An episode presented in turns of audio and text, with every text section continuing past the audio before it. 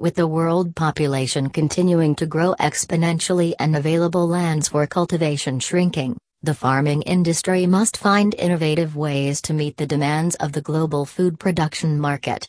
These conditions, paired with changing global weather patterns and increased drought in key agricultural areas across the globe, has led to a growing interest in indoor farming methods. Indoor farming may hold the answer to overcoming environmental obstacles and offer more sustainable ways of producing food to meet growing global demands. And with the future of farming moving indoors, hydroponics is taking center stage as a way of growing food using human ingenuity and innovation.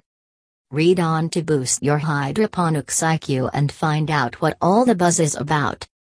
Hydroponics 101 The simplest way to explain hydroponics is that it's a method of growing plants without soil.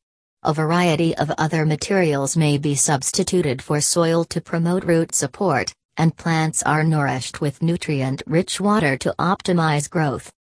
What to give it a try? Here's what you'll need Water Fresh water is the key to great results in hydroponic farming. Filtered water with an optimal pH will yield the best results. The ideal pH, around 66.5, can be achieved by using solutions that can be purchased from a gardening supply store or online. Soil substitute Even though soil is removed from the growing process, root support is still essential. A wide variety of grow media can be used instead of soil, including vermiculite, peat moss, rock wool, coconut fiber, and more.